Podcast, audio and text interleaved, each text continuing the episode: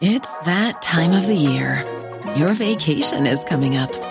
You can already hear the beach waves, feel the warm breeze, relax, and think about work. You really, really want it all to work out while you're away. Monday.com gives you and the team that peace of mind. When all work is on one platform and everyone's in sync, things just flow wherever you are. Tap the banner to go to Monday.com. There's never been a faster or easier way to start your weight loss journey than with PlushCare. PlushCare accepts most insurance plans and gives you online access to board-certified physicians who can prescribe FDA-approved weight loss medications like Wegovy and Zepbound for those who qualify. Take charge of your health and speak with a board-certified physician about a weight loss plan that's right for you. Get started today at plushcare.com slash weight loss. That's plushcare.com slash weight loss. plushcare.com slash weight loss. Late lunch with Blackstone Motors Drogheda, Renault Dealer of the Year, offering a new standard in used cars with Renault selection. Each model comes with fully serviced, full vehicle health check and delivered with industry-leading standards of two years warranty, two years breakdown assistance and low APR finance. You're very welcome to Tuesday afternoon's late lunch on LMFM radio. A little bit later on, the the ombudsman Peter Tyndall is joining us on the show. We have an item on security if you're in business or around your home, and we'll be talking about mystery tours on the show, show today. Have you ever been on a mystery tour? I'm amazed that they're still going strong across the northeast here. But if you have, give us a shout. We'd love to hear about your mystery tour experience. 086 1800 658 by text or WhatsApp, or you can call in now on 1850 or you can uh, call in on 1850 715 958.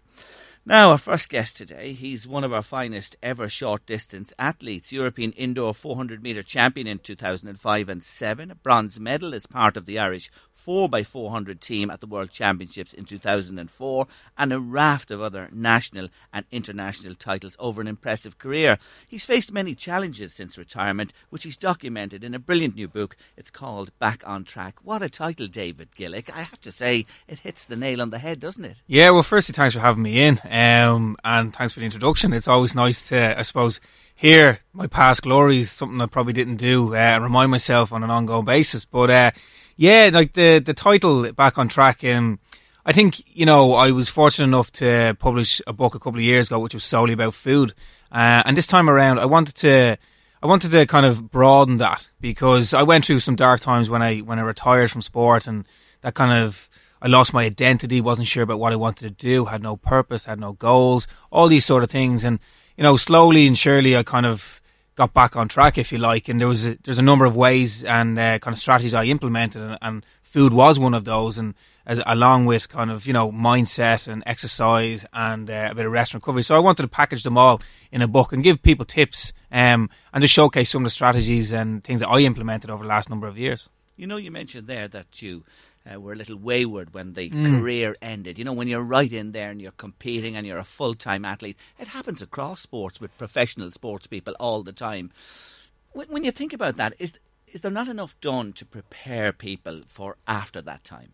Probably not. Um, and I think you know we kind of look at sport as. Uh, as one of the areas where you're very much kind of focused and driven and looking forward to goals and the next championship. But you know, to be honest with you, there's a lot of people in in many walks of life that would think like that. People in careers, people with families who are always looking for the next thing and you know very goal orientated. And then suddenly there's, an element of change. And I think when you when you look at like the last say go 10 years ago in this country there was an awful lot of change and I think a lot of people struggled with it and you know coming from the world of sport I was exactly the same as that I was very routine based I was very focused on getting faster. Um, you know, trying to get point one, point two of a second that could make a difference. So, you know, I was always looking forward to the next championship, be it a, a Europeans or Worlds or even an Olympics, and that was a four-year cycle. So my life kind of revolved around four years, and then suddenly when I stepped off the track, um, I was lost. I was very much lost. I had no. My identity was the biggest thing I really struggled with because I thought I was just an athlete. I didn't know if I was good at anything else. I had given so much of my life to athletics to try and better myself. Then suddenly it ended. Um, so I didn't know what I was going to do next. And that was a really tough time because anxiety, stress, how am I going to pay the bills? Um, you know, all of these things come in and you think, where am I going to be in five years? Where am I going to be in 10 years? So the fear factor. Um, and I struggled with that. I really did. Do you think it's more of a responsibility for the governing organisations of many sports, are professional people like athletics, which you Yeah. Athletics Ireland, that they should you know prepare people for, for that time when the change happens. Yeah, I do. Um, and I think we we have to be careful because what's happening now is we're very much um, performance orientated. It's medals, it's medals, it's medals, it's medals, and that's how you're viewed, be it as an individual, but also be it as a sport. So if you look at the current kind of funding model, a lot of it comes down to how you perform at championships and how you perform at Olympics, and that's how a governing body gets their funding. So it is all about performance. So what, what can happen there is they're looking for the David Gillick or the next David Gillick or you know who's coming behind, but they're forgetting about there's a human being that's actually going to stop, step off the track, and then what? You know, and it's very easy for a sport to kind of like wash the hands of that person because they're finished. Um, but you have to remember that's a human being there. That's someone now that's going to face sometimes a bigger challenge coming off the track. So there is improvements, there is work being done um, with the Institute of Sport and Sport Ireland. They are implementing um, kind of strategies and procedures for post games. So it is all about the up, but it's always coming back down as well. And they are implementing some strategies in there, and you will see that post um, like post London, post Rio, and now post Tokyo as well. But you know they need to highlight that. They need to um, showcase that there's an importance and get the funding for that as well. Because you know, like I said, there's individuals there that some will walk away from the sport and carry on and go on to the next phase of life with no problems. But then there's all, always uh, a few that may struggle a little bit. So I think we have to support them as well. It's really good to hear that. That- It's a very important point to make. When you look at your career and reflect on it, being a full time athlete, is it all glamour? Is it is it as good as it appears? You know, for, for from us looking in from the outside. Yeah, like well, I always wanted to be a professional footballer, but I couldn't kick snow off a rope, so I was fast. Um, but it was a dream come true. I'll be brutally honest. Like I, I studied here um, in Dublin. Then I went to. I decided when I finished my degree that I wanted to give running a go, and I wanted to really give it a good old crack. And I decided I was going to relocate. So I relocated off to Loughborough University, where there was an environment there where I could go full time. Um, and I had a bit of success in 2005, which managed to get my funding up and had a sponsor or two that kind of helped me go full time and pay the bills. So I managed to do that and I loved it. I absolutely loved it because it was just everything. My whole lifestyle revolved around athletics. So my food, my sleep, my rest, my train, everything. And, uh, you know, it was great and it was great to, to work towards goals and achieve them, get faster, go to championships, represent your country at the biggest of all the Olympic Games.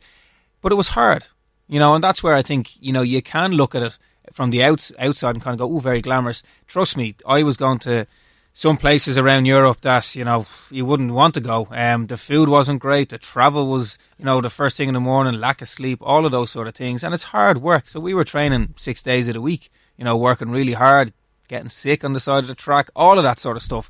But that's what you need to do. You know, that's what you need to put in um, in order to get those rewards. And uh, but I loved it. You know, and you know now I, I can I can happily look back on my career with fondness. Um, and it's great to be able to do that and remind myself of the past successes that I've had. When you're in the sport, look, doping and drugs Yeah. have been a blight. Look at the Russians out for three years. They're just back in Yeah, yeah. the international family again this week. Were you aware of that? Did did you suspect that people you were competing against were at this? Yeah, well, I go back to 2009, where um, personally my, my biggest achievement in sport, I finished sixth in the World Championships, and I always wanted to to make a global final. You know, be in the top eight in the world, and I managed to achieve that. And um, the American athlete who won that race, this was in August. Um, in the following October, he failed a drug test and he was banned. Um, so in my head, I'm thinking, okay, well, was I fifth? You know, it wasn't on the podium, but fifth in the world is better than sixth. So that w- would have meant a whole lot for me. The, the guy who finished second, there was a lot of issues around him as well. So you know, where did I really finish? Um, did I win it? Was I the clean athlete in the race? So all these thoughts kind of co- do come in, but when you're in that environment and you're in that situation, you do have the blinkers on because you can only control yourself. You can't be worrying about other people and things like that. But you know, the there is an issue in the sport. Um, you highlighted the systematic doping that was going on in Russia. You've also highlighted that WADA now have brought them back in, which you know probably, uh, if I'm being personal about it, yeah, it's disappointing. I think the goalposts have changed. They've brought them in, um, where I think they should have um, been a bit tougher on them. Um, the IAAF have uh, still haven't made a decision where they're going to allow Russian athletes to compete again, but um, it is getting better. The biological passport is is proven to catch a lot of athletes out, but there's always work to be done. Always work to be done, and um, it's slowly and hopefully steadily going to improve. But uh, we just need to make sure the resources are there that we can really catch um, catch the cheats. You mentioned Loughborough, a famous place where many athletes have gone, and we have some local young girls here who are over there at the moment yeah. from the northeast, and they're doing their specialist training and that. Is it always necessary to go? Can we not do this at home? Can you not reach the top in the world based here in Ireland? I think um, you know when I went over to to Loughborough, it didn't the environment didn't exist in Ireland at that time. There was no institute of sport. There was no centralized uh, kind of environment where you're bringing your best athletes across all sports together, and it's like an ecosystem that didn't exist. Um, it has improved in Abbotstown now. You look at the resources that they put in, not only from a facilities point of view, but the, the, the services, the actual people, really good people there to help athletes get to the next level. Um, you know, again, there is issues around coaching. Can we in athletics say get some full time coaches? Um, which again, fairness to the governing body, they are ring fencing some some funding there that they, they're going to try and put solely into coaching.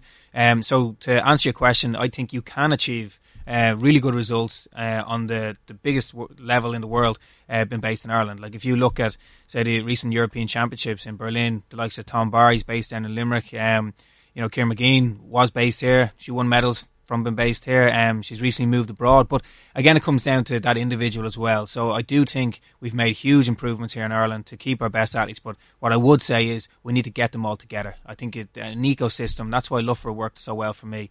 You know, you're feeding off some great athletes. You're walking into the gym and you're seeing Olympic champions, Olympic medalists. That's fantastic. Isn't he back on track? He really is. Just listen to him this afternoon. He's a great guy. He's my special guest on Late Lunch today. We're heading to the first break of the afternoon. If you want to put a question to David, you're very welcome to do so. 086 1800 658, WhatsApp or text, or you can call in now on 1850 715 958. More from David in a moment. With Blackstone Motors Drogheda, Renault Dealer of the Year, offering a new standard in used cars with Renault selection. Each model comes with fully serviced, full vehicle health check and delivered with industry-leading standards of two years warranty, two years breakdown assistance and low APR finance. David Gillick is with us on Late Lunch this afternoon, former international athlete, and his new book is called Back on Track. I have to say to you, boy, you're looking so well because I was going to say to you when you came in, you must be jaded because you've been talking a lot about the book on radio and television, but yeah. you've had a nice break recently. Yeah, like the book was launched uh, just over two weeks ago, um, and yeah, the feedback was was great, a lot of positivity around it, and obviously, yeah, got on the circuit and doing the interviews and things like that. But uh, we had holiday planned. So we have uh, Oscar's two and a half, um, my wife Charlotte, and then we had uh, a little girl uh, seven weeks ago. Oh, congratulations! Olivia. So um, we went on holidays there for about just about nine days. Uh, down to Spain, and it was it was lovely. And I think you know after everything about the launch, it's great to just get away and kind of down tools for a bit, and you know just spend a bit of time with with the people that matter. That brings me back to the book, and I want to say to you, congratulations on this book because this book is not for elite athletes or anything like that. This is for anybody. It really is. It has so much common sense in it, and we'll get on to the cooking, uh, the cooking in a moment as well. But the four tenets of the book are mindset, movement, rest, and diet. And yeah. you say that they all need to be in balance in your life. Now, you know when you have two small children like you have, or you're working full time and yeah. things like this. Do you need, you know, and is it possible to have those four in balance, or must you have them? Yeah, well, no, no. Okay, I think the way I look at it is you can dip in, dip out. I think you know that holistic approach to well-being is something that I'm passionate about because I've lived it. It's reality for me. I've gone through it, and you know, I was very much into my sport uh, from being an athlete, and when I retired, I tried to kind of keep active, and then I suddenly kind of I I lost interest in that. I wasn't looking after my diet. I wasn't really sleeping properly. Um, you know, my mindset was quite negative. So across all those four, I suddenly slipped to the complete opposite from where I once was. Um, and I kind of just learned that you know it's like a ripple effect. If if you can add a bit of activity into your, into your daily life, well, you'll feel a little bit better about yourself, and then you might kind of be inspired to go. you know what? Well, I'll, I'll have a meal or have a healthy meal. You know, um, and you know that's where it kind of began to change for me. So what I really wanted to do in this book was showcase the tips and the strategies that I implemented over the last couple of years across from recipes, also back into like even things about your mindset, which is something that a lot of people might overlook. You know, the the, the power of your your internal dialogue, the way you talk to yourself. You know, how do you remind yourself of your past successes? Like, what are you good at? What what makes you you? you know, I call that the, the wall of belief. So these are simple things that I would have done when I was an athlete, and then suddenly when I stopped being an athlete, I stopped doing them. and I realised, God, you know, I was all about you know the physical, but I forgot about my, my, mind, my head, and that's where I really wanted to showcase the strategies because I think and I believe that people from all walks of life. There's simple little things in the book that you can implement across all those four pillars, if you like. You know, when you just said that there, I just you reminded me of that little voice inside myself yeah, that yeah. talks to me, and I talk to it all of the time, and Yeah. we all do. Well, I actually named that voice. So in the book, when you when you read through it, you'll see that I named that little voice inside my head.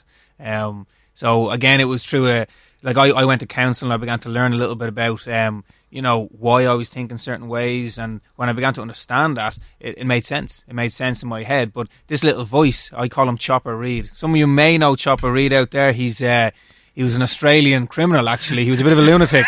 So he's the little guy. But the interesting thing is when when that voice starts talking, that's Chopper Read. It's not David Gillick. And when it's somebody else, then I can dispute it. You know. So it's these little. It's, it's actually called the three D technique. So it's distraction, um, distance yourself from it, and then dispute it. Mm, I'll have to get a name for my own. I I Yeah. have a few. You'll right- need, you have a right few voices, Jerry. You need a few names. Absolutely, I'll have to, I'll have to look at that. You know, when you talk about rest as well, you know, Mm. you hear people say we only need a few hours of night sleep, and Yeah. I'm going all the time. And how important is it?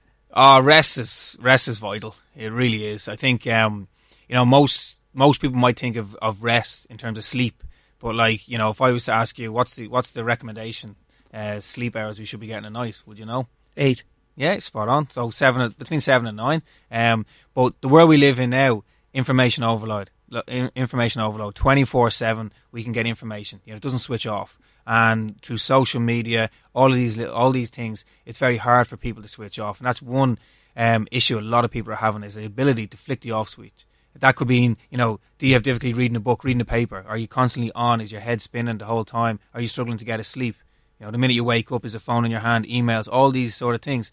Like that's all impinging on your sleep, but also over the course of the day, can you actually maybe engage with someone face to face and have a conversation? That's rest recovery because you feel a bit better about yourself. You know, um, all of these things are vitally important. So it's it's not just about sleep; it's adding in a bit of downtime. You know, a bit of recovery, and maybe it is like if you have. I know myself. My wife works full time, two kids. Um, it can be hard to, to factor that in, but it's amazing what five minutes just even closing your eyes, and that's where in the book I kind of talk a little bit about meditation as well. You know, it could be even be just sixty seconds, just kind of down on tools a little bit, can really help people. It's uh, a very important area, as you say there, to get that rest. You have a picture in the book as well of power off on the phone. I saw that as well. My God, you're so right there because I, I finish off with it at night time and I pick it up first thing in the morning. And, you know, the mind races. Do you know that thing? You've probably experienced it where your mind just goes off and it's Yeah. trying to stop it. Well, I struggle with that an awful lot, and it's always interesting when you go into, say, a hotel room to have the pen and paper beside the bed. You know, the reason that's there, that is there is so when you get thoughts, you write them down. Because if you don't write them down, they're just spinning around your head all night. And likewise, like the last thing a lot of people do is now to go on their um, their mobile phones when in, in their bed and it's social media and all the rest of that. Um, but it's also their alarm clock. So the minute it goes off in the morning, the phone's in your. So before you're even out of bed, uh, you're looking at emails. And look, I I I do it. I try. It's it's something that I try not to do. I've even gone and bought an alarm clock, an old school alarm clock, just so I can get the phone out. But like, these are all things that you try and change, you know. And it's not saying that you have to radically overhaul everything in your lifestyle overnight. Just implement little things over time can make a huge difference. Page 41 jumped out at me in the book, Training for Weight Loss. Now, lots of people listening today, Yeah. oh, you know yourself, David, and we're coming to a time of the year, people say, oh, well, sure, it'll be all right till Christmas. I'll just keep going. And then January arrives and it's bam, bam, bam. You have to get rid of this now. It's a huge issue. Obesity, Yeah. overweight, all that type of thing. What are your recommendations, you know, to, to, to deal with this? You say, first of all, and I'll just I'll preempt what you were going to answer there, you have to get this right in the head first Mm. before you begin anything else. Is that Yeah, you have to want to do it. It has to be of a priority to yourself. There's no point kind of going, oh, I'll give this a little go or a half go. It won't last. And that's vitally important. It's something that's practical and sustainable. Um, and the reason I kind of talked about weight loss there is because it is one of the most common goals. People will say, I want to lose a little bit of weight. January, you mentioned, it's the, the biggest goal. New Year's resolutions is weight loss. And you can be guaranteed that by week number two, week number three of January, people they've given up on it. So what I always say when it comes to weight loss is, and this is my own view, um, would be down to calories. So the calories you're consuming, you got to expend more. You've got to get out and actually do some exercise to, to burn that off. If exercise isn't your thing, well then you have to reduce the amount of calories It has to be a deficit. Um, and then you can look at like various diets that you might be uh, interested in. But overall, it comes back down to those two ingredients: it's getting out and being active, uh, and also looking at the, the, amount of food that you're actually consuming. Like there is a huge problem um, in Ireland, all over Europe, all over the world: obesity. People are getting bigger, um, and it comes down to the way we eat, the habits that we have, and like that's another thing about it is actually your routine, your habits. It can take up to uh, there's a I actually mentioned it in the book in terms of um, building habits. I think it's estimated that it takes about 66 days to form a habit. Most people think it takes about 20 days or, or even less than that. So you know, there's no quick fix. You've got to really buy into it, and it's a journey. But I think if you can get out and be a little bit active um, and just concentrate a little bit on the foods that you're consuming, um, and even then the practical th- practical things like don't don't eat in front of the TV or you know eat at a table, you know, away from phones and stuff like that. Because if we're a little bit more conscious of what we're eating, that's the priority. You know? Will you stay there? I will. Don't move. This man's a rock of sense, and I want to tell you, he won MasterChef. Yes, a few years ago as well. So we're going to talk more with David after news and weather too.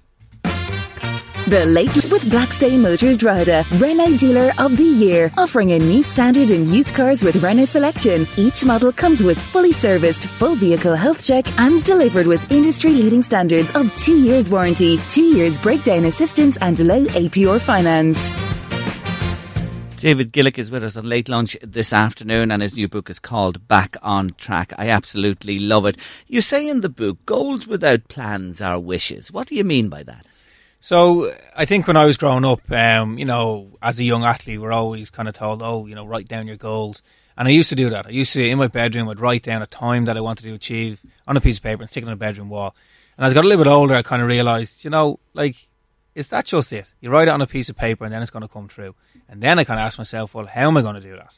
And that's where the plan. So I used to imagine a pyramid. And at the top of my pyramid was, say I wanted to make a global championships, I wanted to make a global final, and then all the blocks underneath, they were my little plan. So what could I achieve here? What could I achieve there? And then, you know, you have a voice inside your head that kind of might say, "Oh God, David, I don't know if you can achieve that." But when you have a plan and you, you can actually see a roadmap of little things that you can achieve, there's one percent, there's another percent, lo and behold, there's 5%, there's 10%. Oh, hang on a second. Now the belief starts coming. So that's why I think when it comes to goals, and that goes back to your previous kind of question about like weight loss and stuff like that. Like if someone has that goal, write it down. Is there a weight that you'd like to be? And then ask yourself, well, how are you going to get there? What can you do on a daily basis? Is it getting out on a Tuesday and a Thursday for a 30 minute walk? Is it making a healthy breakfast on a Saturday? Is it making a family meal on a, on a, on a Wednesday? And just keep it simple. And then you will see that, you know, if that's the plan, gives you a bit of confidence, gives you a bit of motivation to maybe, you know, put in an extra meal or put in an extra exercise session. So I always say, like, you know, goals um, without plans are just simply wishes. So if you can try and put in a bit of a plan, it's vitally important.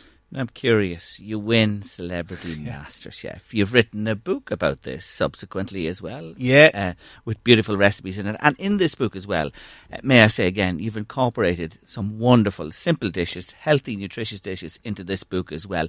Where did that come from? You know, traditionally in Ireland, young folks yeah. didn't do much cooking. No, I didn't. Home. Trust me. I grew up. Um, uh, there's six in the family, mum, dad, and four kids. I'm the youngest, and mum did everything. Mum was a nurse; she worked nights, uh, but still managed to make home cooked meals for us all. And maybe that was where it kind of started. But she did everything. She cooked and she bought all the food. And then when I left home and moved over to England, I had to do it for myself. And that's when I soon kind of realised the, the importance of food. Going into a shop, buying ingredients, bringing it home, and actually making something. So I got kind of into it there. Um, and I will admit, it was all very much kind of from a performance point of view.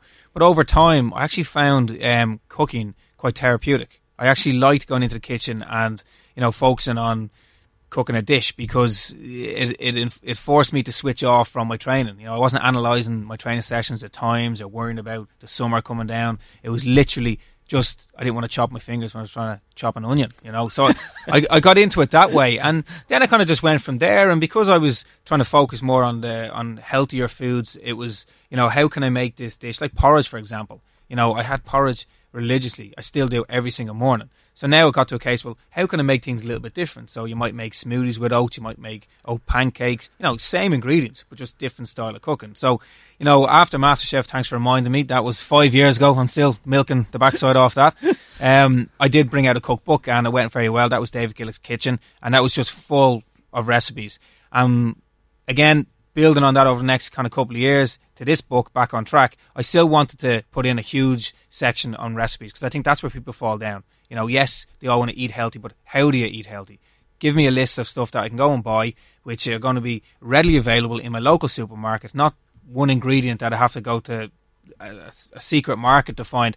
So what we wanted to do in this book was I wanted to put together a shopping list, and if you could do that every say second week, so you do your big shop, and the ingredients that you buy you can use in various recipes. So you're using everything you buy. So again, it's sustainable, it's cost effective, um, and you use some base sauces. So there's recipes for like you know some base sauces that you can use in a variety of other recipes. So again, you know, for example, there's a sugo sauce in there. It's an Italian-based uh, tomato sauce. You make that. You have a vat of that in the fridge. You can use that for lasagnas, for pastas, for baked eggs, for a whole raft of recipes. So again, you're using all the ingredients you have. Likewise, for maybe people that are pushed for time, if you could spend maybe an hour on the weekend, you can make up little bags. I call them emergency tents. So get your veg, maybe some grains, and um, some say prawns. Put them in a Ziploc bag in the freezer. The minute you come in, I've nothing to make. Open the freezer. All you need to do is fry them. Stir fry them. Ten minutes. There's your dinner. So simple things like that. So we really, I really focused in on uh, the recipes to make them like family friendly. Um, yeah, really kind of readily available ingredients and things you can use over and over. Is breakfast so important? Um, it is important. Yeah, don't get me wrong. It is important, but overall, your whole kind of day revolves around calories. Okay, so again, if you're like me, I have to have my breakfast. I wake up, I am chomping at the bit for my breakfast. It just kicks the day off for me. Some people might defer breakfast, but then what can happen is, and in, this isn't, this is just like what I've kind of witnessed, and some people might say that then they'd overeat at the next meal because they're starving. So by eating on a regular basis, like your three meals a day, vitally important, and in, even in between that, what are you snacking on? So there is there's there's recipes for the, for those little things as well. But all your meals are important you know, to answer that question. But, you know, if you start skipping meals, um, you've got to be strict on yourself when it comes to portion control for your next mm. meal. So, because I did that for a time when I was really struggling, I I was going long periods of the day with no food, and then I'd put a plate in front of me and I didn't know whether to eat it or climb it. It was so big. Mm. So, you know, a bit of balance along the way is, is vitally important. And on the other side, when it comes evening time and yeah, the hours yeah. roll on, and you know those munchy hours that arrive. Yeah, David, they're coming. help me, will you help me, please? When when should I stop? When when you shouldn't eat much, should you? After time, because you'll sleep better without all that lying on you or lying. Yeah, yeah, absolutely. Like again, and people will, will kind of relate to this as well. You have a late meal and then you're kind of go to bed, and it can be a bit hard to kind of fall asleep. When you eat, your kind of your metabolism kicks in to burn all the food and uh, and everything. So again, you don't want to be having your your last meal of the day very close to bedtime. But what can happen is people are busy through the course of the day, so they're working, they've got kids and all this, and then next minute you sit down in front of the TV and the hands are idle. That's when you kind of go, "Ooh, I'll have a packet of biscuits. I'll have one." Suddenly the packet's gone. You know, packet of crisps. And the problem is they're making these share packets now. Nobody shares them. You just eat, eat them, them yourself. yourself. So what I would always say is kind of like you know I, I'd have your I'd have a dinner you know in the evening time maybe six seven o'clock and then maybe try and do something before about eight nine o'clock have a little snack there as well. Simple things that I would always have would maybe Greek yogurt with some berries um say nut butters on maybe crackers or something like that you know maybe a bit of bit of fruit or something like that is fine. But again you know this is where you, you have to kind of give things a go you know because the worst thing to do is if you are someone that might be opens a pack of crisps and then suddenly goes back and has another one. You know, six pack. Yeah, well, that's it. You know, so again, everything's um, in balance. And trust me, I, am not the food police either. I like a treat as well. I've just mm. come back from holidays and I won't even tell you all the stuff I ate and things like over the last ten days. But uh, you know, a bit of balance is key. That makes two of us, you and me both. The, the other thing is, um, I know when you get your mind right, and I, I say these four things again. I think it's brilliant: your mindset, movement, rest, and diet all combined when you get to a milestone, as you, point this out, rather than undoing all the good, people say, "Oh, I'll just break out now. I'll eat what I want. I'll drink what I want." You have an alternative reward system. I do, and for me, like this kind of word of like a, a, treat day and stuff like that, like like you have to add in your own little things along the course of a week. You know, if there's too many rules and regulations, you're just gonna you're just gonna fall off the wagon. Mm. So add a, a, bit of balance in there is vitally important, um, and that's the way I kind of go about it. So if I fancy something like a ice cream or something, I'll have one. You know, mm. uh, like if I put a, put a smile on your face, it can't be that bad. So mm. you know, over the course of a week or something like that, yeah, there's a few treats in there as mm. well. But I will get out and I will be active and burn calories. Yeah, and you well. mentioned alternatives, like if you wanted a, a new shirt or something, you know, you were hanging back for a bit. It's a nice alternative reward without yeah. loading on calories as well. Absolutely. You know? So treat yourself. I yeah. think like, that's life as well. Like you, you yes. know, you everyone works hard, so don't be afraid to treat yourself. Um, and that's another thing that I've kind of learned as well is is you know have things in, in in the future that you're looking forward to, that you're working mm. towards. It makes everything worthwhile, and that could be from an exercise point of view. Maybe it's doing a park run or an event, or else it's going on holiday. Mm. You know, we all work for reasons, and that's I think it's vitally important to put that in place. You're in a great space. Yeah, I am. Yeah, no, and it's good. Like I, I finally feel I'm in a position where I can be open and honest about my journey. Um, you know, I think mental health, from a male perspective, is something that we tend to kind of bottle up, and I did that for a couple of years, and it probably affected relationships. You know, and I suppose it's got to a point now where it's like a weight is lifted. I'm open. I'm honest. This is my journey. This is how I kind of got through the other side, and um, it's a nice place to be in. Will I give it away? I'm holding on to this book here for dear life. Do you know that Asha could put, maybe have a chat with the publishers? They're good. You know what I mean? They're going to sort you out. Yeah. Yeah. Anyway, look, I'm, I'm going to give a copy. David's going to sign it for us. It's a brilliant book. It's called Back on Track. I love it. I really mean that. I congratulate you on it. It's brilliant. He'll sign it for you. Here's the question: Were you listening? Do you know about him? What distance did he specialise in? How many metres did he run? It's a short distance. I'll give you a little clue there. But if you're listening to us, you will know. We've mentioned it a number of times here. Text your answer now or WhatsApp to 086 1800 658. WhatsApp or text 086 1800 658. What distance did David Gillick excel? European champion on a number of occasions and national and international titles all over the place. Thank you for joining me on Late Lunch today. It's been a real pleasure meeting you, and I wish you, your wife, and your two lovely children all the very best for the future. Cheers. Thank you. The Late Lunch with Blackstone Motors Drogheda, Renault Dealer of the Year, offering a new standard in used cars with Renault selection. Each model comes with fully serviced, full vehicle health check and delivered with industry-leading standards of two years warranty, two years breakdown assistance and low APR finance. Gifts, gifts, gifts at Crimmins Gift Shop. Call in and visit our new Tipperary room, brimming with great gift ideas, including handbags, jewellery, crystal, picture frames, candles, watches, Christmas decorations, and lots more. For a limited time only, receive a free bottle of perfume when you spend 60 euro or more. Crimmins Gift Shop, Shop Street Drogheda, and also a Camera Cabin Swords. Find Crimmins Giftware on Facebook. Hi, Nev McGuire here. I've just made the smart move to Flowgas Home Heating and got an amazing 1200 litres of gas free.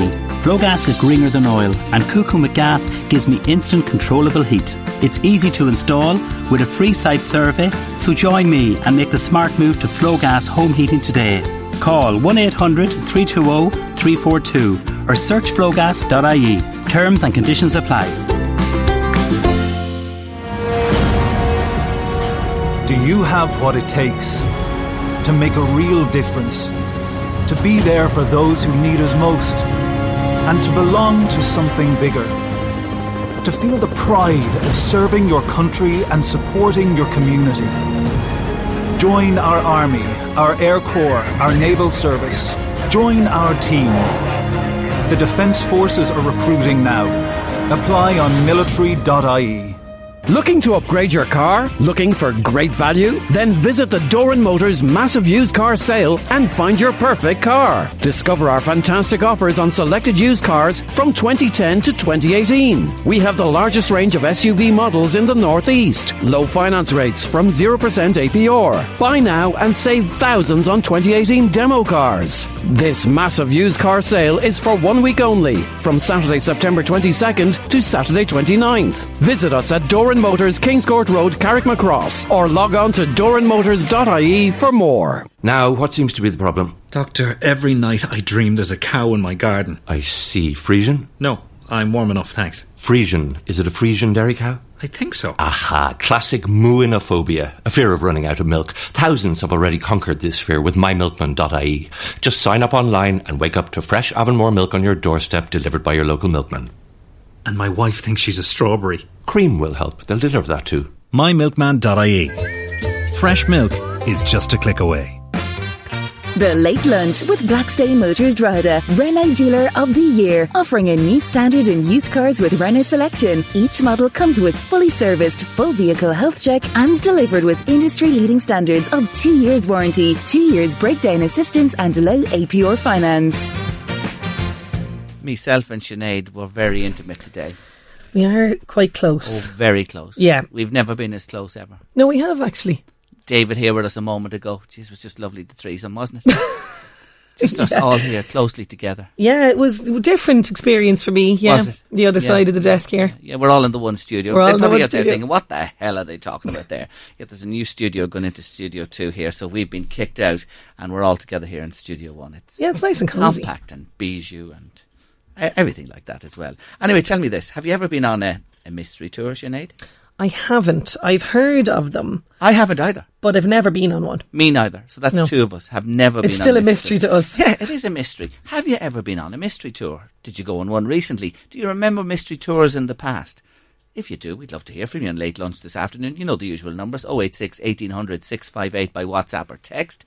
Or you can call in on 1857 958. The reason I asked this question, I was in company on holidays and it came up in conversation about it. And I said to myself, God, I haven't heard of a mystery tour in years. The Breakfast Show did one here Yeah. with Matthews, didn't they? A they couple of did years ago. a couple of years ago, and they had busfuls of LMFM breakfast show Yeah, fans who went on them. and they went they went to Glasnevin Cemetery and a few places. really yeah, did. yeah. But uh, it's something I remember from years ago that it was you went on a mystery tour. I think they used to happen by train. I think the CIE ran them, bus Oh, right. mystery tours, maybe train mystery tours. Correct me if I'm right. Uh, I'm not too sure about that, but I think they did. Private operators did them as well.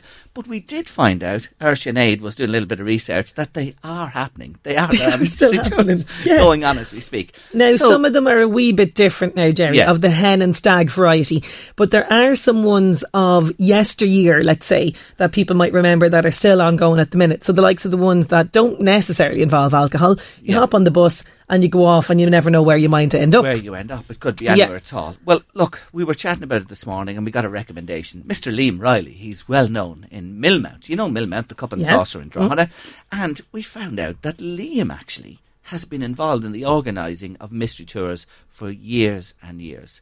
And nothing you do us but contact him. And I want to thank him for taking the call because he's quite busy at the moment. And I began by asking Liam to, you know, tell me about the mystery tour and his memories of the early mystery tours and the tours he's involved in organising at the moment. Yeah, the first one I went on many, many, many, many moons ago. Uh, they would have been run out of out of various pubs. I think the first one we went on was from uh, the West End Bar, which is now Donaghy's. But for the last um, 22 years or so, we've been running them regularly. Uh, firstly, out of the old um, Central uh, in Peter Street. Did that for about 20 years, and uh, this year we've we've done um, we've done two out of Nolan's of the Cord Road, and uh, there's another one planned now for the 16th of December. So, Liam, these mystery tours are still alive and well and happening as we speak. Yeah, I believe there was one uh, either this week or last week from uh, Mother Hughes. Uh, as I say, there's another one planned from Nolan's. Uh, so they're, they're very, very popular. They book out very, very quickly. Like Nolan's ran one in, in April, and the clamour for another one was so big that they decided to do one in September. And then that one went so well that uh, they're going to do one now on the 16th of December. So they're very, very popular then with people once they experience them. Just come back and tell me again about the format. Wh- what time do you head off at in the day? Uh, you would head off about one o'clock. You don't want to go too far away. Now, originally, we were going to places like um, Castleblayney to Hope Castle, which was a lovely uh, location. Places like Virginia, uh, Carlingford. Uh, but we found that people uh, didn't want to go too far. Uh, so now the last one we we did uh, went to firstly to the Lobinstown Inn, where very few of them had been before, and then we finished up in the Valley Inn in Malera. Now the previous one to that, uh, we went to Donnelly's of Cloghertown, which absolutely nobody had been to before, and it's a, it's a lovely rural pub up in North County Dublin. After that, uh, we went to White's Stimonin. You, you kind of have to choose your, your venues so that uh, you, you get uh, a good experience because uh, you don't want to arrive and there's no bar staff or the place is closed or uh, you're haggling over the price or something like that. But uh, mostly they, they, they, they turn out quite well. So you head off around lunchtime. Is there food involved? Do you get a feed when you're Uh, away? In the first in the first venue, uh, there would be finger food, uh, sandwiches, cocktail sausages, chicken goujons. Uh, then the second place, uh, you would have a main course and maybe a dessert or tea or coffee. Uh, the budget would be to try and keep it at about twenty five euro. Right, within everybody's reach. And off you go and you pick two or three uh, uh, venues that you stop at. Are, are all of them always somewhere uh, that's a public house or do you ever go anywhere else? Uh, well, these would be pub mystery tours, so you're going to a public house. Uh, there've been a lot of uh, tours, for example, over the years, the Old Drogheda Society would have run lots of, lots of tours taking in various historical places, but they wouldn't be mystery For the ones who work hard to ensure their crew can always go the extra mile, and the ones who get in early so everyone can go home on time, there's Grainger, offering professional grade supplies backed by product experts so you can quickly and easily find what you need. Plus, you can count on access to a committed team ready to go the extra mile for you. Call, clickgrainger.com, or just stop by. Grainger, for the ones who get it done.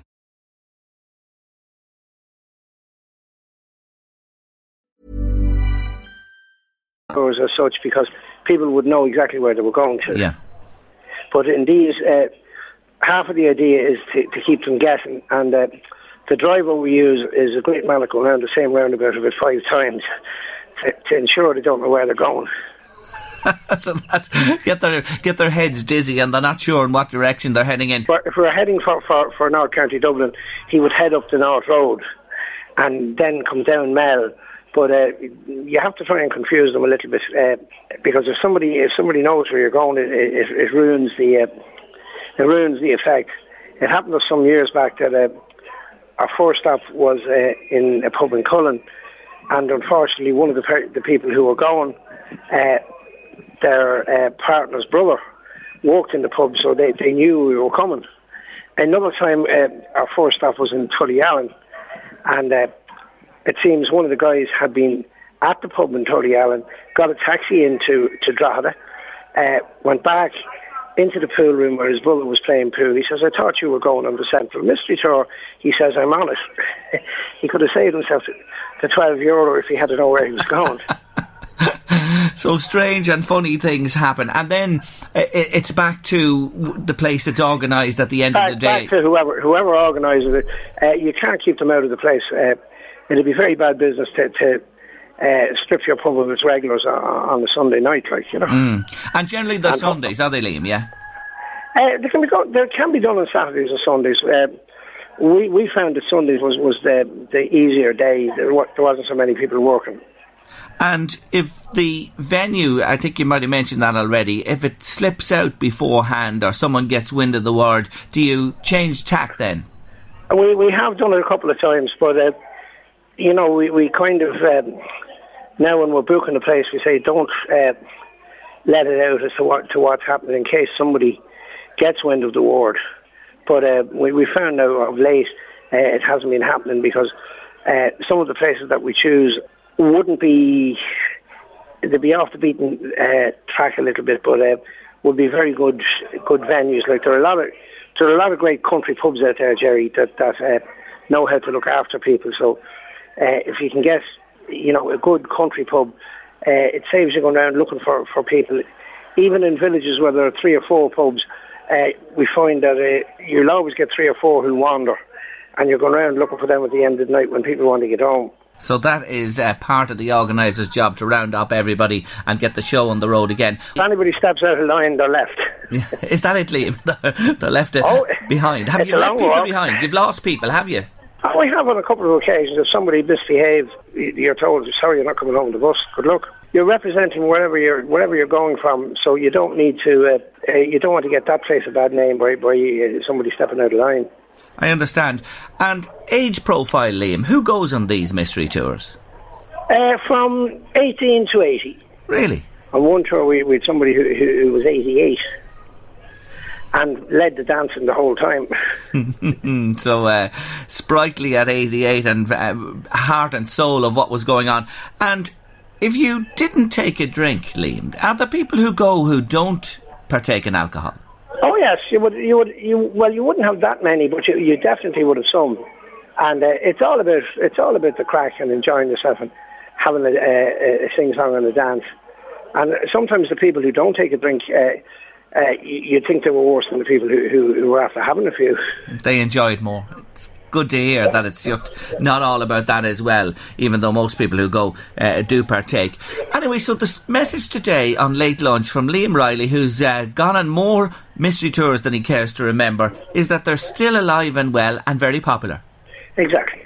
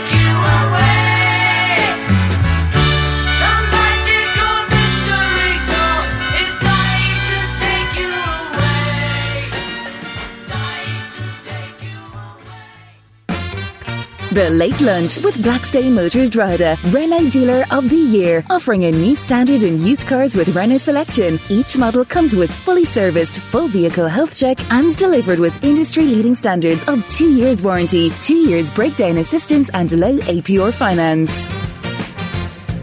To remind you of crime and crime at home or in business, we hear about it every day on the news here. And you know, it's a big issue for people all of the time, and anything that can secure our property or our businesses better is to be welcomed. With this in mind, and Garda Síochána are organising a business security exhibition in the Ardboyne Hotel in Navan. It's happening Wednesday week, the 3rd of October, from 11 until 7 o'clock, and we're going to talk about it and security for the next while on Late Lunch. I'm joined by someone you've met on the show before, Dean Kearns. He's the Crime Prevention Officer from Meath. Tom Scott is here from Fog Bandit, and Maria Talbot from AutoKey. You're all very welcome to the show. Thank you very much for joining me, Dean. If I could begin with yourself, what's what's the idea behind this? What's prompted this? I suppose in, in my role, as you know, as crime prevention, you know, I always get called out to help people who are being the victim of crime. So the idea behind the exhibition is to try and bring in a number of experts into the one room. As well, let people see what's available to them to try and improve their security, or in, in, in improve it, uh, look at different ideas where they can enhance what they have already, or maybe just look at security which they didn't think they needed in the first place.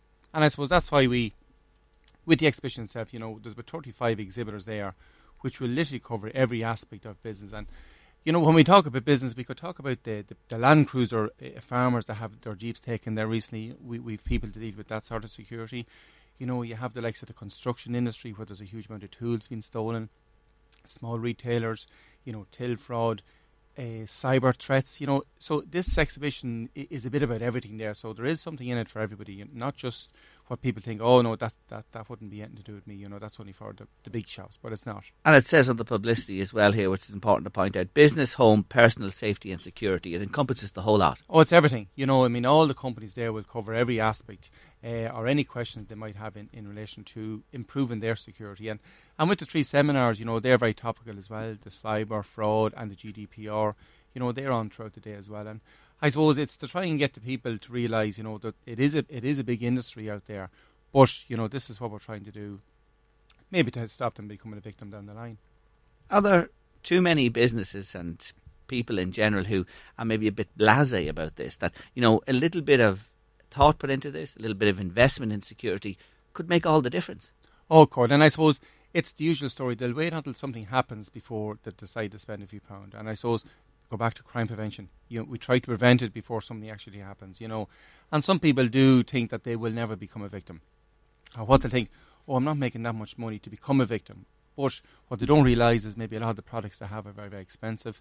They'll, they'll, they'll neglect maybe to put any sort of security into place, and then when they become a victim, they wonder why you know. So we're trying to maybe educate them as much as anything as well, you know, and that's that's important. From a Garda Síochána point of view, are a lot of these guys opportunists or is it organised? Well, at the moment we see both working in the in the county. Well, I mean, I, I would mainly know about the county of Meath. Yeah, we certainly have two. You have the organised criminals coming into the county at different times of the day and night, and you have a huge amount of opportunists. Simply chancing their arm, you know, being brave, driving into construction sites, pretending they're even part of the construction workers, and people are just ignoring them and then they're driving along the roads all day every day looking for something just to, to an easy an easy touch you know an easy theft simple throw it into the back of the car van jeep whatever the case may be and off to go with it. And they look upon even as we know we spoke about them before the farmyards that's their supermarket you know the drive in there and it's like an open season for them you know so we're trying to get you know all the exhibitors will certainly make a big difference if people actually come in and take advantage of it uh, and that's the reason behind the exhibition itself. And where we are geographically here, when you look at Louth Meath, our uh, broadcast area, and I know a lot of people listen to us way beyond that as well, uh, we're right beside Dublin here, where organised crime, I might say, is maybe a little more organised. Yeah, without a doubt. I mean, like 20 minutes will bring you to, or even 15 minutes, you know, will bring you back up to Dublin with the good roads now. You know, and you have different types of criminals coming out from the city. Oh, look, we've our own criminals in around the county itself. You don't have to look too far. So there's every type of criminal, you know, around the place. But you know, we try not to forget the, the online criminals as well, and that's why we we've some very good information, very good exhibitors there. Uh, we have the you know the, the Garda units who will be able to give advice on the cyber threats, like what happened, the likes of Meath County Council there not that long ago.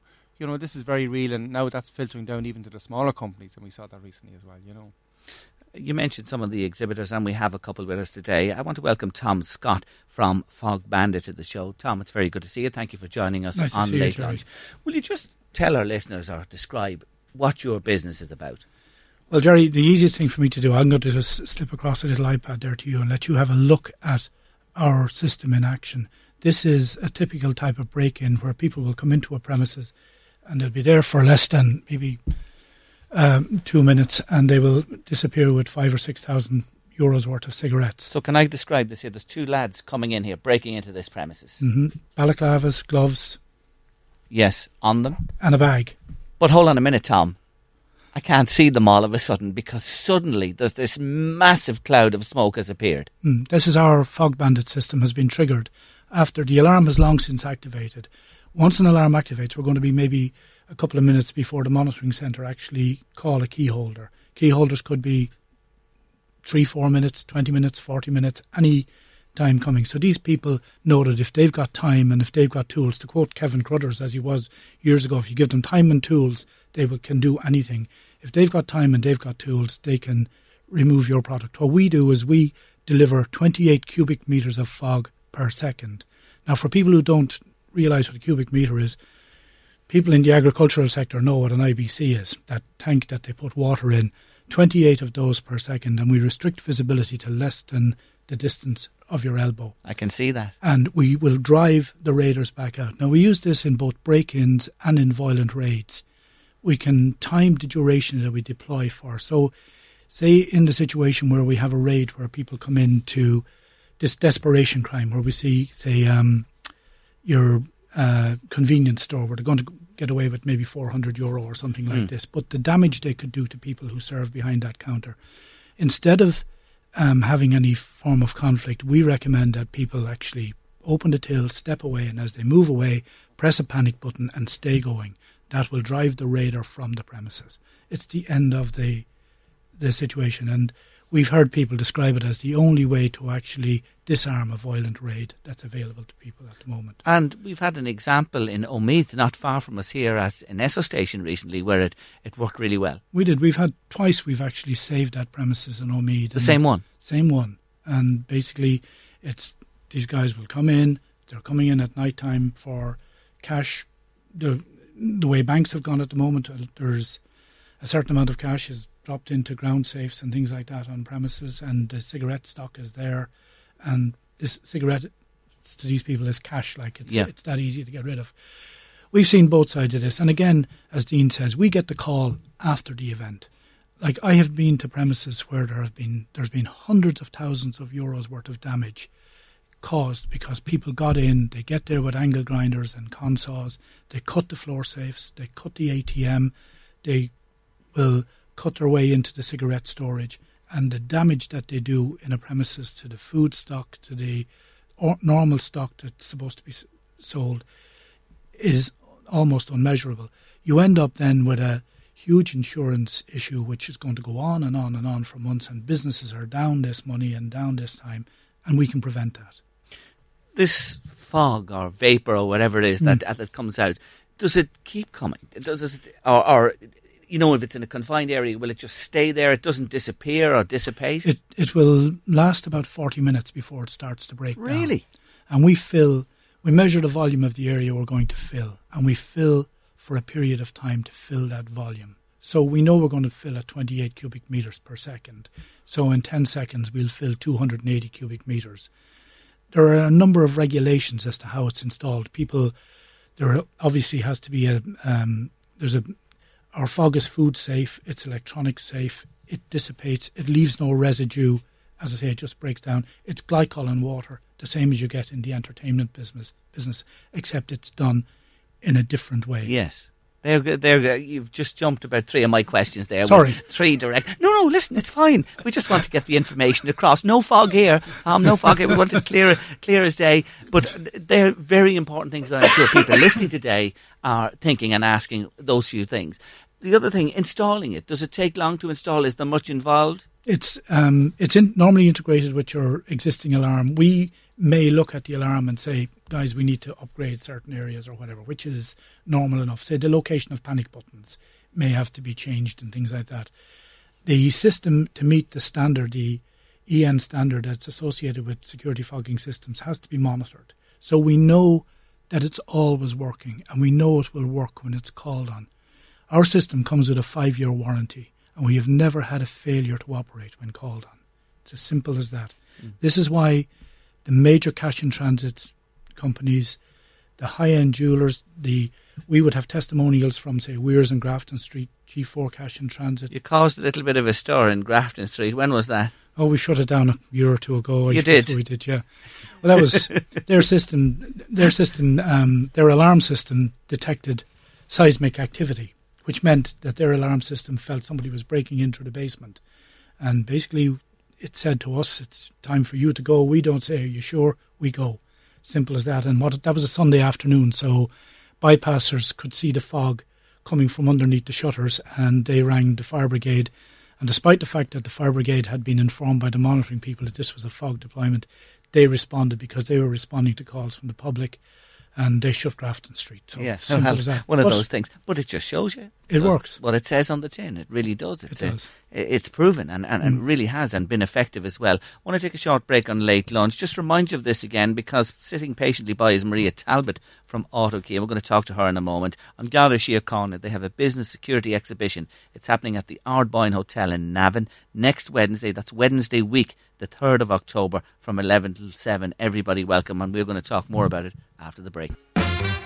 The Late Lunch with Blackstone Motors Drogheda, Renault Dealer of the Year, offering a new standard in used cars with Renault selection. Each model comes with fully serviced, full vehicle health check and delivered with industry leading standards of two years warranty, two years breakdown assistance and low APR finance.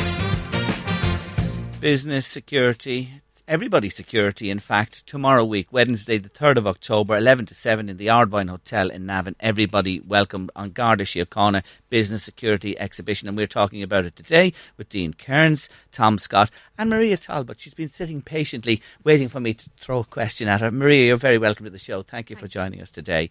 AutoKey is the name of your business. What is AutoKey? AutoKey is a vehicle and security specialist based in Dublin. We have two branches in Dublin, one north, one south side, and I suppose one of our big components at the moment that we specialise in is van security. Now, explain what your business does to enhance van security. What we are trying to do is tailor make van security for each individual that calls us with an issue. Unfortunately, people like our my previous conversations people wait till they've been broken into to come to us. So we're trying to advertise that prevention is better than cure when it comes to van security. Um, we can offer everything from the standard slam locks right up to our premium package, which is, as I always call it, the Rolls Royce of uh, security packages.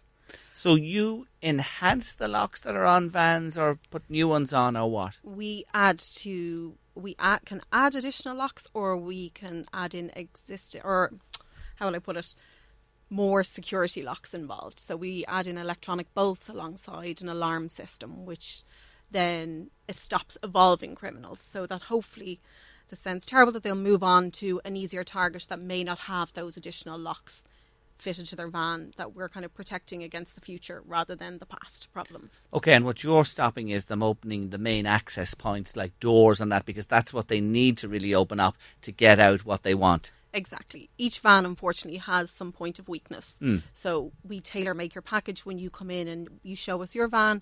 We'll kind of advise you as to where the weaknesses are, and we carry out the necessary adjustments or fit new locks to fit kind of work around your specific needs, the tools that you're uh, carrying, and also it's very popular with self-employed people because it's their tools they're protecting, mm. as opposed to you know it's their livelihoods, it's their office, so we need to protect their office for them. It's interesting you're here today because I have to say in recent months I've met a number of people who are self-employed and who've been the victim of crime as well. Their vans, you know what I mean, been hit and all the all the tools being taken. It's a shocking scenario too. It is. We've seen them being opened by, like cans of beans, you know, in through the roof, pulling the doors down when they, you know, maybe even have a smaller set of standard locks on it, additional locks. Our new premium package would be to try and address that. There will hopefully be an easier target down the road. It's a very sensitive alarm system, which will also protect things like if they, unfortunately, what they're doing now is trying to steal catalytic converters off vans.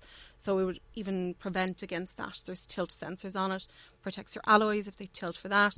And any also it has an engine cut off. If God forbid you are pulled from the vehicle when it's driving to try and take your tools, you can switch off your van from an app. It's all run off an app on your phone. So it's very, you know, it's moving with technology.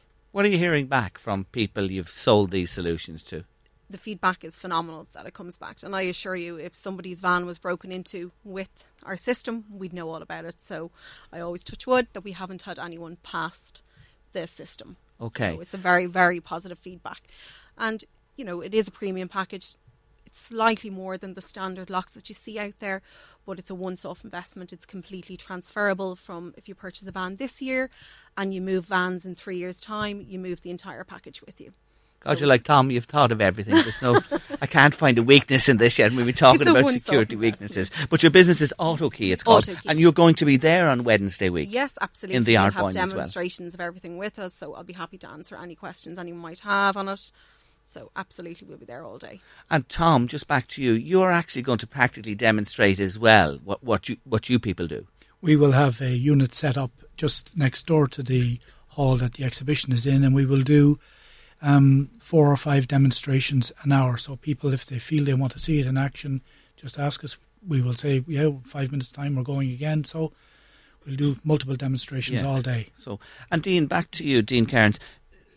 The two with us today, uh, Tom Scott from Fog Bandit and Maria Talbot Auto Key, are just two of a number of exhibitors that are going to be there Wednesday week. Yeah, I think we have just approximately 35 exhibitors now taking part, and that's covering every aspect that you could probably think of in relation to security and safety. You know, fire, physical, electronic, gates, you know, cyber thefts, you know, uh, tracking systems, DNA marking now. Uh, An Garda Síochána will be there. Body camera uh, companies will be there. It's a one-stop shop, you know. Even just as, as as an educational in itself, you know, and people are not going to get a better opportunity. You know, there's no other exhibition around it at the moment. Mm. You know, to get a bit of experience. And I go back to the farming industry. I mean, they have been hit hard over the last year, as we all heard of. And there's a whole number of companies that will be able to give them some help and advice in every aspect of their security, as with the construction industry. I mean, if the places and if if the if the, all the, the, the sites around Navan don't get a busload and bring all their workers to Navan, we'll be disappointed. We will. But have security on the sites that day if Yeah, they all yeah, head to the Ardboyne Hotel. We're not flagging that one up. There will be. If you're listening today, there will be plenty of security back on. But I know what you're saying. course. Seriously, Yeah, like, yeah, yeah. you know, we know about the agriculture. We've Mm. heard the cases here, shocking cases in recent times. Construction industry as well. Banking, where there's money, you know, the self-employed, the vans, it's all covered there. Well, look, we just wanted to highlight it today because it is a big issue for everybody. I want to thank you for joining me on the show. Dean Cairns, uh, Crime Prevention Officer in County Meath. Tom Scott from Fog Bandit. Tom, I really like what you do. Uh, best wishes for the exhibition. And Maria Talbot, Auto Key as well. Thank you all so much for joining me on the Thank show. you, And good luck. Reminding you again, Business Security uh, Expo is the 3rd of October. That's Wednesday week, tomorrow week, 11 to 7 in the Ardboyne Hotel. It's free and everybody welcome. Thank you all very much indeed. The Late Lunch with Blackstone Motors Drogheda, Renault Dealer of the Year, offering a new standard in used cars with Renault selection. Each model comes with fully serviced, full vehicle health check and delivered with industry-leading standards of two years warranty, two years breakdown assistance and low APR finance. Well done to you, Ambrose Cassidy. You've won David Gillick's new book. Yes, back on track. The answer was 400 metres. Yes, that was David's speciality distance. And well done to everybody who entered the competition, WhatsApp and text as well. But Ambrose is the winner today, and we'll organise Ambrose to get that book to you. Enjoy. It really is a cracker. Win a Dream Wedding, the Village Hotel. Sinead, will I read a few more of the messages Yes. that are coming to us? And they've come in in their hundreds. We're whittling them down as we speak, uh, the uh, adjudication committee of three, and we're getting in touch with people as well. And tomorrow, Sinead, oh, I can't wait. I know. We'll be ringing the first finalist tomorrow. Yes, the finale is Are you, Saturday. are you ready for squeals and screams Oh, down your That's- head? That's, what Yeah. we want to hear. That's yeah, what we yeah, want to hear. That's it. If you're if you're in the competition, we want to hear loads of that. But anyway, we'll be ringing the first finalists tomorrow. Remember, there will be five. They'll come to the beautiful new Village Hotel on Saturday, October sixth, and somebody will win a dream wedding. Oh, it's brilliant. 15,000 euro it's worth. Everything involved there. Listen to a couple of these messages we've got. After a tough year, it'd be so lovely to have something really good to look forward to for myself and my fiance. We had a baby last September and since then have got engaged, lost our house, been in a car accident and moved into my father's house. Uh, my fiance has been my rock throughout all of this change, and I would love to win this prize for him to have something to look forward to. He means the world to me and deserves this prize for all he's put in to keep this family together. I love that message as well. You're being considered. That's all I'll tell you. you never know. yeah, you never yeah. know. Uh, another one. I nominate my stepdaughter and our fiance. I think they deserve it because they are after naming the day twice, and each time they had to cancel because the first time she got pregnant and was due after the wedding date, and the second time they just couldn't afford it. They've three children, and if they don't get some help, they'll never be able to get married. They just won't afford it. It's their dream to be married. Their childhood sweethearts. Oh, oh I Jerry, really this like is so hard. How do you make a decision? Oh, so hard. I'll tell you, this committee, it's it's tough. I, it yeah. I wouldn't like their jobs. let me tell you Sinead, oh, just- Sinead no. Brazel is here. Oh, yes, and and like the I want to give it to everybody. Everybody. Sinead wants to give everybody a wedding. And just another one to give you a flavour for the entries that are coming to us. Myself and my partner together 10 years on St. Patrick's Weekend 2019. We met in 2009. We were 15 and 16. We both attended graduations uh, in Drogheda. We bought our first home in 2017 after a long, long time saving for a deposit and we moved into our beautiful home in County Meath recently. We're childhood sweethearts. My partner's father passed away suddenly this year and always wanted to have a day out, as he called it. We'd love to win this prize. Oh, oh God, yeah. it's too late for him, but you great never one know. as well. You Another never, great one. never know. Another great one, and loads and loads of great ones. On and on they go. Up next on Late Lunch, our final guest of the day is the Ombudsman. Peter Tyndall will be talking to us next. What is the Ombudsman all about? What does he do? Well, I can tell you that they're coming with a roadshow to the northeast, but we're going to talk to Peter after this break. The Late Lunch with Blackstone Motors Drogheda, Renault Dealer of the Year, offering a new standard in used cars with Renault selection. Each model comes with fully serviced, full vehicle health check and delivered with industry-leading standards of two years warranty, two years breakdown assistance and low APR finance. I'm sure most people have heard of the Ombudsman by this stage. Do you know what he or she does, what you can go to them with, and what it's all about? Well, I can tell you that there's a roadshow coming to the D Hotel in Drogheda this Thursday, September 27th, from 10 in the morning till 7 in the evening, and staff from the office of the Ombudsman will be present to answer any questions you may have. I'm joined on the line by the man himself, Peter Tyndall, is our Ombudsman in Ireland. Peter, you're very welcome to the show. Thank you very much. Thank you for joining me. How long are you in the post there? Uh, coming up to five years now. And you served as ombudsman in Wales, yes?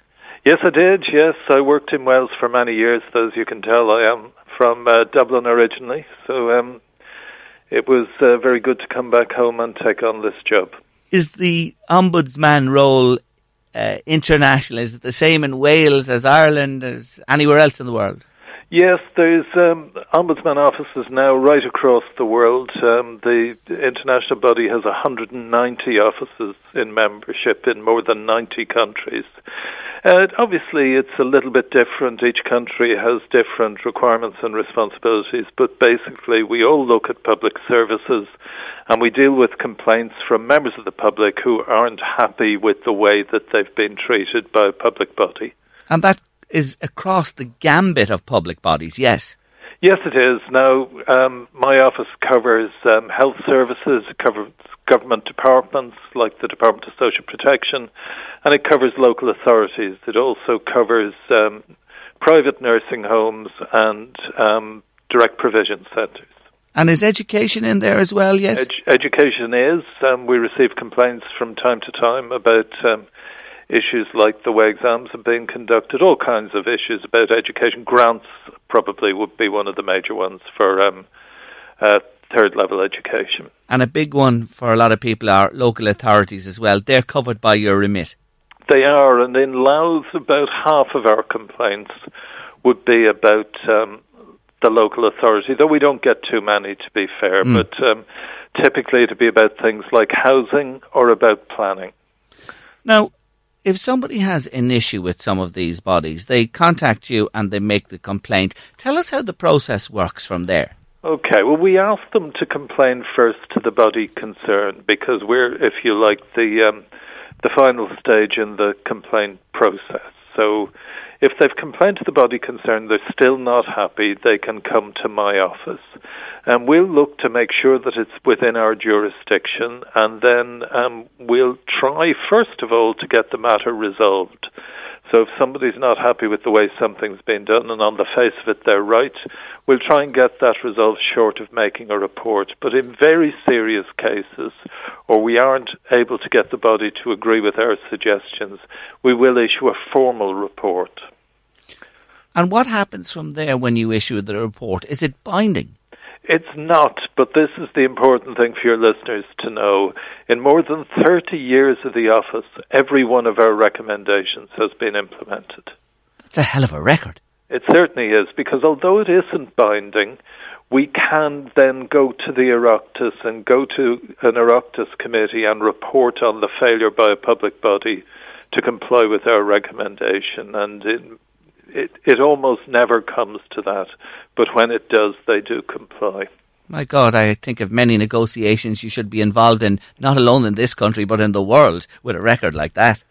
It's unusual, you'd have to say. There aren't too many ombudsman offices with a 100% track record. You might have heard there was a long standing case, the Lost at Sea case, which my predecessor, Emily O'Reilly, had um, adjudicated on. And that was the last um, case wh- where the recommendation hadn't been implemented. And earlier this year the government decided to implement her recommendation. So that, that gave us the 100% record. And that was the book closed for Emily at that stage. Isn't that brilliant? Uh, it really is. Congratulations to you and, and to your people as well on such a, a wonderful record. You know, people may be annoyed and think, you know, I'll, I'll leave something, I won't bother, or I'll let it go, or what do you say to somebody who's really feeling aggrieved by something? You are the mechanism, you are the forum. Yes, we are. And there's a reason for doing it beyond getting satisfaction for yourself. It's that people need to learn from mistakes. So that if something has gone wrong for you, it's important that you bring it to the attention of the appropriate, uh, first of all, you know, council or health body or whatever, but also then to my office because only by learning from mistakes will services improve. And we sometimes produce reports that are mostly about learning. We've recently published one looking at um, end of life care, where we've been able to highlight good practice as well as um, issues that arose in complaints to my office. But by looking at where things are going wrong, we can help bodies to make sure that they don't make more mistakes in the future and so that other people benefit from the mistakes that some people have reported to my office. I think that's a really important point to make, and people may think it's not worthwhile or there's too much hassle or whatever involved. But you're right. For the future, uh, you're rectifying something and leaving the way clearer for people uh, that come down the road. Now, when we talk about what you do and, and the work you do as well, are the number of complaints in some areas rising while in other areas they decline? Um, when you reach a point at the moment where the economy is starting to improve, you see a, typically see a pattern that complaints about planning, for instance, will probably rise because there's more development going on, and complaints about um, benefits may go down because fewer people are out of work. So you do see changes over time. At the moment, complaint levels, uh, there were many years of increases, but at the moment they're running fairly level. But we want to make sure that um, people who want to complain know how to, and to make sure that we are getting all the complaints we ought to be getting, which is one of the reasons why we'll be coming to Drogheda on Thursday. And it really is a long day. You start early and go on to evening time, so there's no excuse not to get along to the, the hotel. You'll have people there from your office as well, and open to any uh, query or uh, question anybody has. Yes, they are, and we'll be able to take complaints from members of the public on the day. So anybody who wants to come along is very welcome to do so, and we look forward to welcoming you there.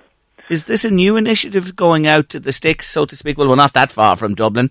Only up the road. Up no, the road. No, no, it's not a new initiative. Um, every month we go to Galway, Cork, and Limerick as the biggest um, cities but we also have another outreach program like this where we um, highlight the work of the office in a particular area and give people there a chance to come to us with their complaints. But this is the first time you've been to Drogheda, I take it?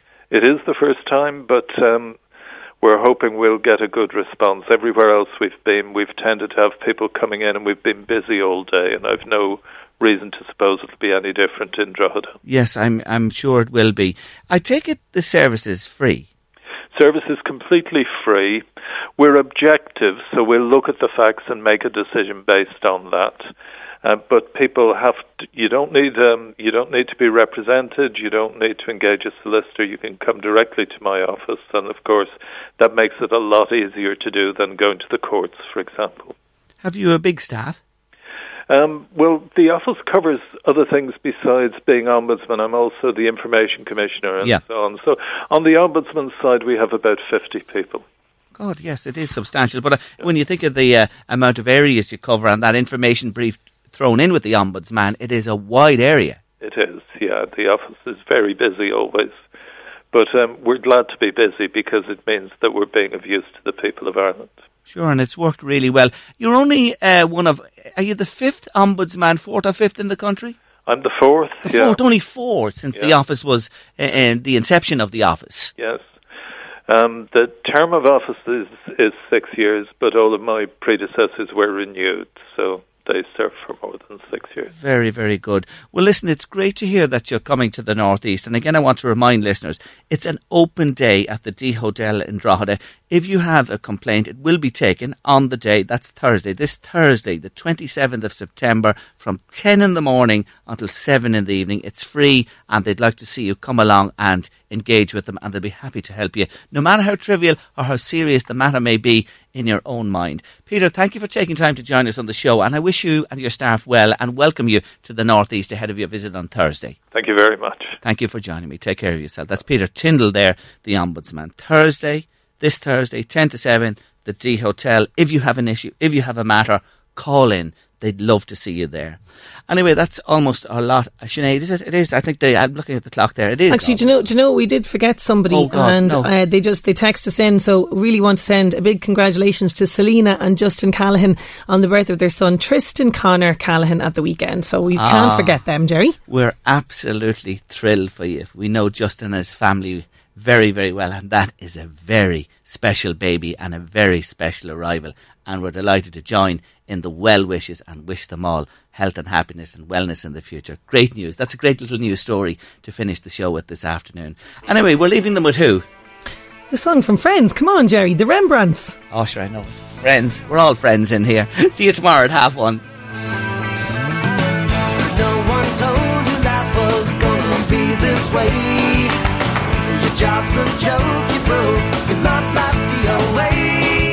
Late lunch with Blackstone Motors Drogheda, Renault Dealer of the Year, offering a new standard in used cars with Renault selection. Each model comes with fully serviced, full vehicle health check and delivered with industry-leading standards of two years warranty, two years breakdown assistance and low APR finance.